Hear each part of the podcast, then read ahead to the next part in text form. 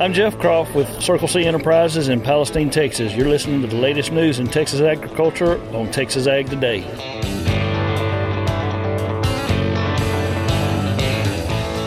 Welcome to Texas Ag Today, a daily look at the latest news in Texas agriculture. Texas Ag Today is produced by the Texas Farm Bureau Radio Network, with the largest farm news team in the Lone Star State. Now, here's the host of Texas Ag Today, Carey Martin. Hello, Texas. We got another week rolling, and I've got another episode rolling for you of Texas Ag Today. All you've got to do is jump on in with me and buckle up. We're going to take a ride around the Lone Star State as we cover the most important industry in this greatest state in the nation Texas agriculture. In the news today, Texas is once again responding to the recent listing of the lesser prairie chicken as threatened or endangered. We'll have more on that coming up to kick off today's show.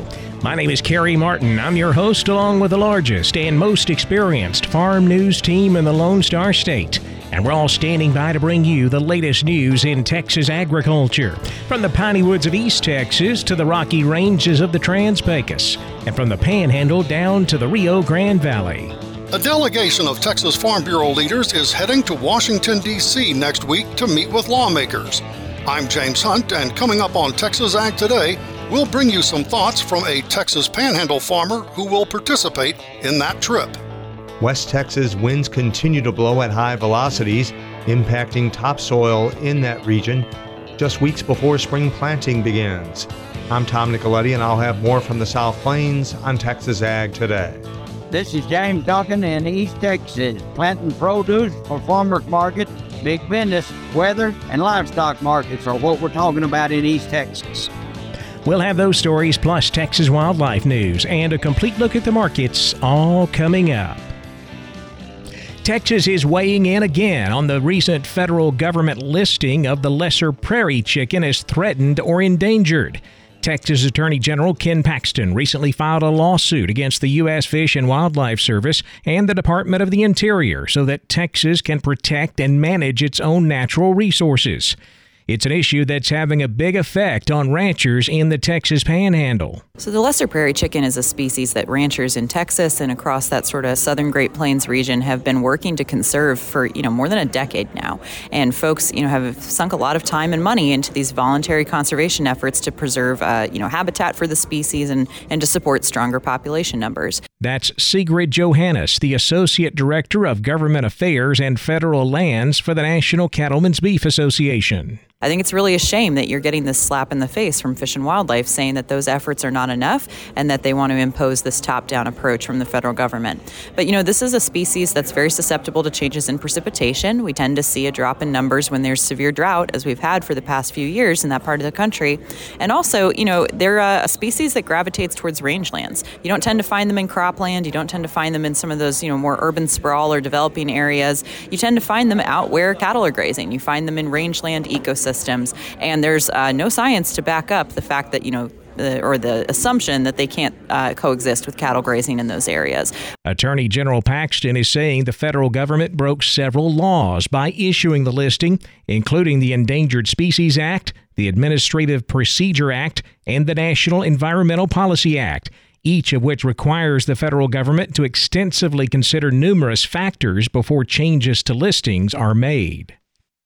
The Texas Soybean Board, which manages the state's soybean checkoff, is seeking nominees to represent the Lone Star State on the United Soybean Board. The deadline for nominations is this Friday, April 14th. Soybean producers within Texas who own or share the ownership and risk of loss of soybean production are eligible for nomination. The Secretary of Agriculture will select the individuals from the nomination submitted. The American Lamb Board is promoting its sustainability message through a new grazing video.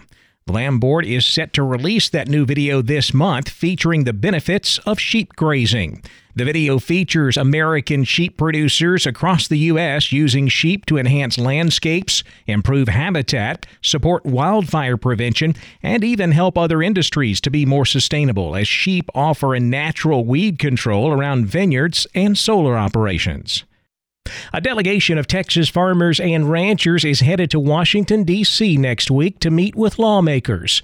James Hunt talks with one Texas panhandle farmer who will participate in that trip. Today, we're going back to my recent conversation with Jared Blankenship, who farms south of Adrian. Blankenship is headed to Washington, D.C. next week as part of a delegation of Texas Farm Bureau leaders. Certainly, the Farm Bill currently being debated on Capitol Hill will be among the topics during the delegation's meetings with lawmakers. And as Blankenship prepares for the trip, one thing on his mind is the need to preserve federal crop insurance. In Blankenship's opinion, those ad hoc disaster bills Congress has relied on in recent years are not a good way to go. An ad hoc disaster may be paid 18 months after that disaster has occurred. And from a very pragmatic perspective, if I'm out of business by the time those disaster dollars are allocated and approved, then of what value was that safety net? Also on Jared Blankenship's mind is the need to protect the farm safety net as a whole. As we see our culture and our society changing and becoming more and more disconnected from their food source from from the source of their clothing and innumerable other products. We just don't seem to have the same understanding of exactly how critical a safety net is for agriculture. And it's not to keep me in business, it's not to keep my neighbor in business, but rather to maintain a safe, affordable, consistent food and fiber supply for our nation that at the end of the day is a matter of national security. Once again, that was Jared Blankenship, who farms south of Adrian. I'm James Hunt on the Texas Farm Bureau Radio Network. The West Texas winds have been relentless this year. Tom Nicoletti goes to the Texas Southern Plains to visit with a Lubbock area farmer.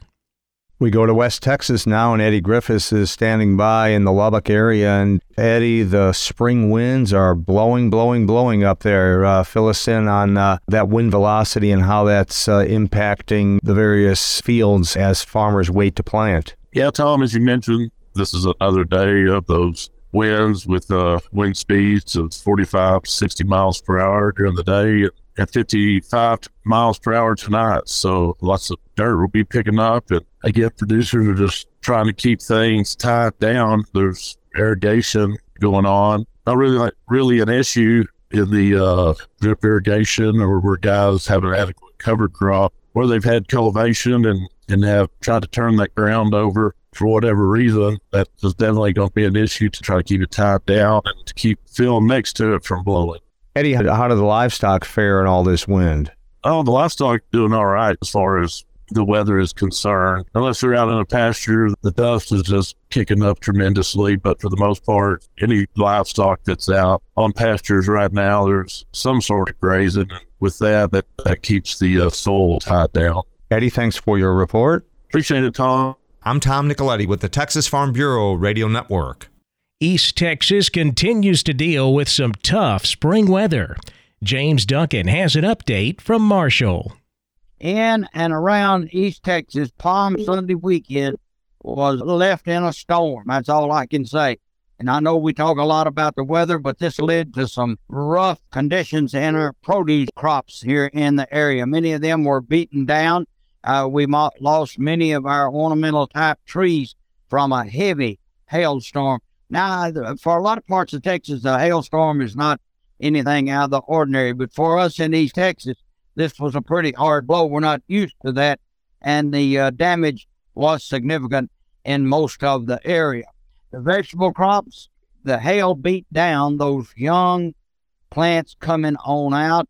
But you know, talking to the producers just uh, early this week, they're optimistic about getting crops replanted and still get in the prime marketing period for our farmers markets. Of course, the farmers markets associations, they're having their meetings all around getting set up for this year because they're really pushing for big time in uh, produce crops throughout the East Texas area. Some damage to the hay meadows also in talking to the hay producers, but hey, a good sunshiny period will bring those forages right back. Actually, I had uh, just been in conversation with some hay producers about this and the fact that they did need moisture in the hay meadows at this present time. It didn't take long to dry these old sandy soils out. Uh, then we went to a livestock market, and both things were just really good. Producers are optimistic right now about the outlook for production of beef cattle here in the East Texas area because uh, we're rebuilding these herds now. It's a little difficult to get the high quality you're looking for without just buying someone else's complete herd, but some are getting larger, others are getting smaller. So I, that's just the way that it is, the way it's always been. But we really look to have a promising future in the beef cattle industry here in East Texas. Well, hope reigns eternal in the livestock production anyway. This is James Duncan reporting from East Texas for Texas Ag Today. As temperatures rise, we're more likely to see snakes out and about. I'm Jessica Domel, and I'll have more coming up on Texas Ag Today. And bird flu has been found in a skunk here in Texas. Dr. Bob Judd has more on that coming up next, right here on Texas Ag Today.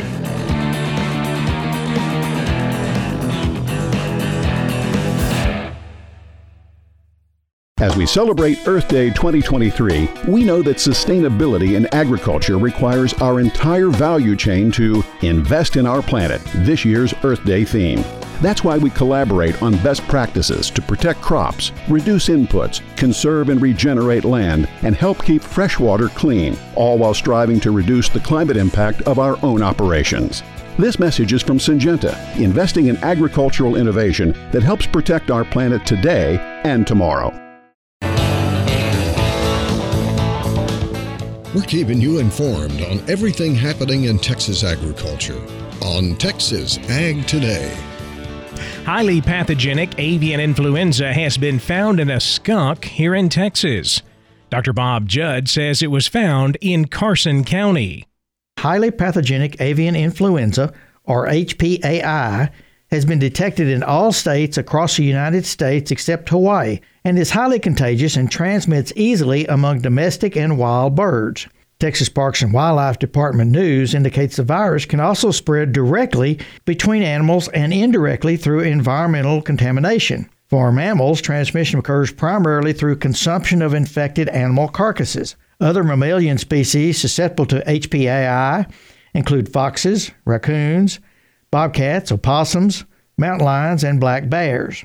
Symptoms of these animals include ataxia, which is incoordination and stumbling, tremors, seizures, lack of fear of people, lethargy, coughing and sneezing, and death. Many of these symptoms, except for coughing and sneezing, are the same as rabies in animals. So if you see an animal with these symptoms, be aware and do not interact with the animal, but call animal control or the Texas Department of Wildlife. Because of the ease of transmission, the Texas Parks and Wildlife Department recommends that wildlife rehabilitators also remain cautious when intaking wild animals with clinical signs of HPAI. Any of these animals should be quarantined to limit potential exposure of HPAI to other animals residing in their facility. Currently, the risk of transmission of HPAI to infected people remains low, but the public should take basic protective measures such as gloves, face mask, and hand washing if contact with a potentially infected animal cannot be avoided. I'm Dr. Bob Judd. This is the Texas Farm Bureau Radio Network.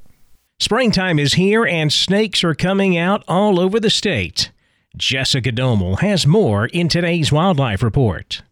Spring is officially here. Wildflowers are out, Grass is greening up in some areas, and snakes are starting to slither out of their homes in search of a place to sun. Dr. Maureen Frank, Associate Professor of Conservation Biology at Sul Ross State University, says when snakes come out in the spring depends on temperature and local conditions. the temperatures that we like to be out and moving around in is similar to what snakes are going to want to move around in. Also, their environment matters. So it may be in the 60s, but there's a nice rock that's out in the sun and it's a perfect place for them to sun. And so if you were to measure the microclimate of that rock, that temperature is going to be much warmer if you've got direct sunlight on it. They may come out and sun themselves even if they're not moving around as much. And likewise, that's when we think about as it gets to the heat of the summer, and it can be too hot to where they, they're not going to be super active. So say it's the triple digits. They may not be out. They're certainly not going to be out sunning themselves because those rocks will be extremely warm but they may be under rocks. And that's where you, you know, we remind people never place your hands and feet somewhere that you can't see because that's when those snakes may be trying to cool off by getting underneath something instead. But yeah, for this time of year, as we hit those nice warm temperatures that make you want to be outside, especially as we get up into the 70s, and then always be aware of places that may be a little bit warmer and entice snakes to be out and sunning themselves. There are 70 to 80 species of snakes in Texas. Only about a dozen or so of those are venomous. We'll have more with Dr. Maureen Frank on snakes in Texas on our next show. For the Texas Farm Bureau Radio Network, I am Jessica Domel. The cattle market is dealing with record territory. We'll check out all of Monday's livestock, cotton, grain, energy, and financial markets coming up next. Keep it right here on Texas Ag Today.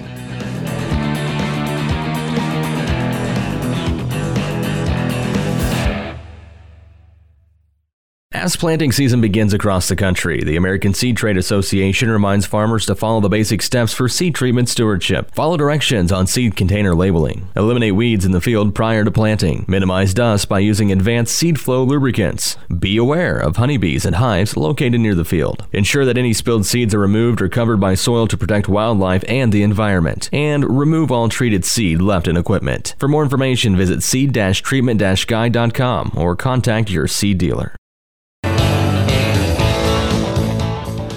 We're giving you the market information you need on Texas Ag Today. We've been hearing for over a year now that we're going to see record cattle prices here in 2023, and it is finally happening. Live cattle futures very near a record, while cash has topped a record. We'll start with that futures market. April live cattle up 30 cents, 171.37. That's about 55 cents or so short of hitting an all-time record price. The June contract up 60 at 163.70, the August up 60 at 162.90.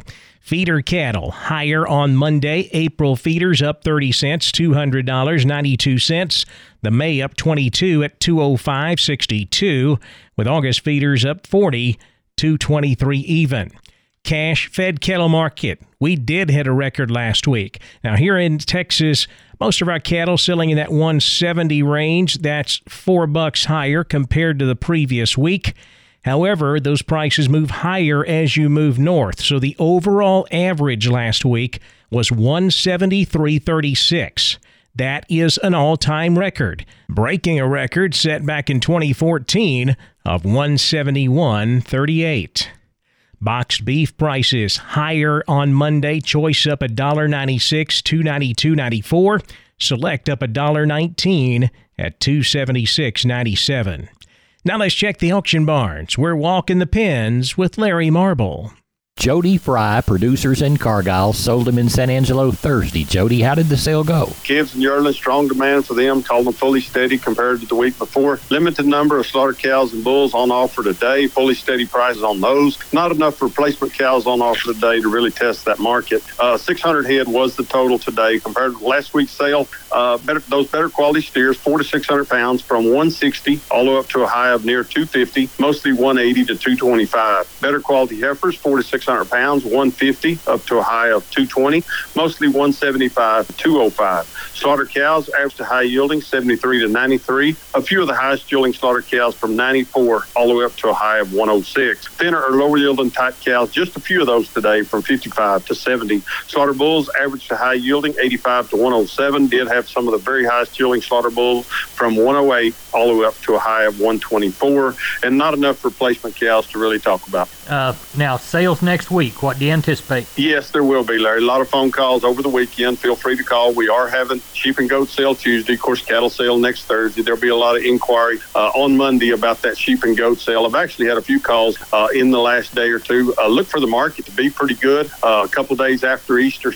uh, you know, we had a better market this week, and, and I wouldn't be surprised if that lamb market wouldn't be just a little bit better uh, again this coming Tuesday. Uh, I would say 4,000 or more uh, kind of from this viewpoint. And next Thursday, probably same type deal, somewhere between six and 700 head of cattle. Tell us how to get a hold of you. You bet. Office number is 325 653 3371. My mobile phone would be 234 7895. Jody, thank you so much. Texas Farming and Ranching neighbors listening here on the Texas Farm Bureau Radio Network. Thank you too. I'm Larry Marble for Texas Ag Today. Thanks, Larry. Back over to the futures market now. Where lean hogs were mixed on Monday. April hogs down 77 cents at 73.37. The May contract up 65 at 82.85. Class 3 milk was mixed. The April contract unchanged 18.69 a hundredweight, with May milk down 16 17.79 a hundred. Cotton market put in a lower close on Monday. Not a lot of news to move the market. We closed with May cotton down 75 points, 82.45. The July down 74, 82.73. New crop December cotton down 61 points at 82.63 cents. Corn and wheat seeing some double digit gains on Monday. Corn getting support from a lower than expected March 1st corn stocks number. May corn up 10 and a half, 654. July up 10 and 3 quarters at 630 and a half, with September corn up 6, 570 and a quarter. Wheat market continuing to get support from the poor condition of the hard wheat crop across the Great Plains. Dry conditions continue. Now, we did get some light rain in the Texas panhandle over the weekend, but not really enough to affect the condition of the overall crop. May Kansas City wheat up 11 and a half, 876. New crop July up 12 and a quarter, 858 and a quarter. July Chicago wheat up 2 and 3 quarters, 690 and 3 quarters. In the energy markets Monday, May natural gas up 14 cents at 215. May West Texas crude down 92 at 79.78 a barrel. The financial markets mixed Monday afternoon. The Dow up 100 points, 33,585. The Nasdaq down 3, 12,084. The S&P up 4 at 4,109. That wraps up our look at the markets and that wraps up this edition of Texas Ag Today. I'm Carey Martin. Hope to see you back here next time as we cover the most important industry in this greatest state in the US of A, Texas agriculture. Thanks for listening to Texas Ag Today. Be sure to subscribe to our podcast on Apple Podcasts, Google Podcasts, or Spotify. For more Texas Ag news and information, check out our website at texasfarmbureau.org or tfbradio.com. Texas Ag Today is a production of the Texas Farm Bureau Radio Network.